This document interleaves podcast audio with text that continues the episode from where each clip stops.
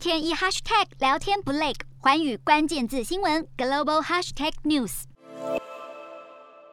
美国拜登政府所提名的准驻洪都拉斯大使豆古，他在美国参议院的提名听证会当中特别回答了，他如果可以赴任的话呢，他会继续推动台湾与洪都拉斯之间的关系。当然，我们不必那么高兴，这是因为豆古在回答的问题里面特别被提及到了台湾与洪都拉斯之间可能关系的变化。提出这个问题的是美国著名的反共参议员 Rubio。那 Rubio 他提这个问题，当然也是顾及到最近洪都拉斯跟中华民国关系不稳之故。我们看到了美国这样的关切台湾与洪都拉斯的问题，中间当然有一个很重要的美国国家外交战略的利益，也就是美国在中美洲地狭已经看到了越来越多的国家跟中国大陆发展了，不管是实质的经贸关系。或者已经重新建立了关系，在这样的情况之下，美国当然会担心它在中美洲的利益可能会受到中共在当地外交势力扩张的影响。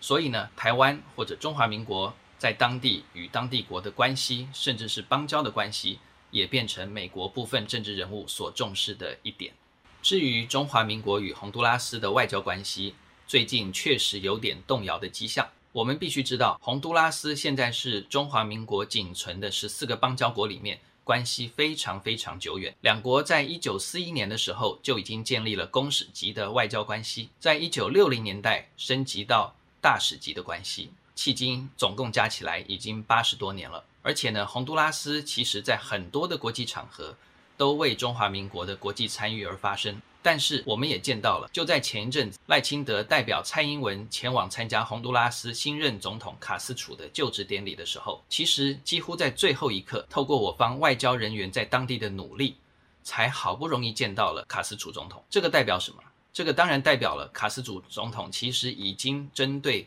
台湾的关系重新做了考虑。他想要做的本来是想跟北京当局建立外交关系，但是呢，或许因为台湾方面的努力。再加上美国方面的介入，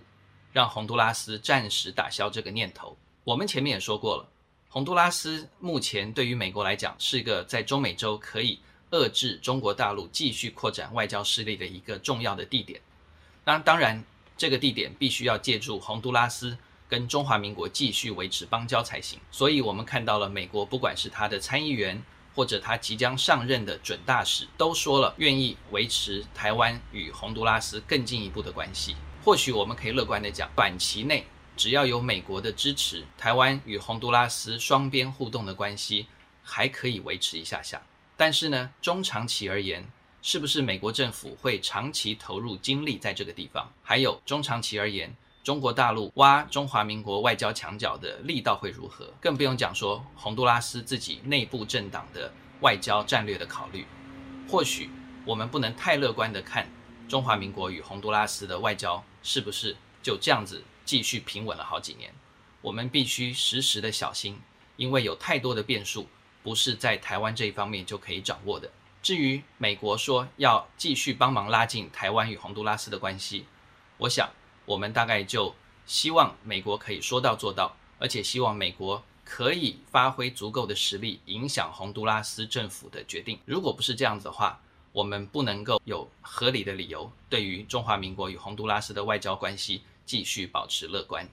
Hello，大家好，我是环宇新闻记者黄运成。国际上多的是你我不知道的事，轻松利用碎片化时间吸收最新国际动态，立刻点选你关注的新闻议题关键字，只要一百八十秒，带您关注亚洲，放眼全球。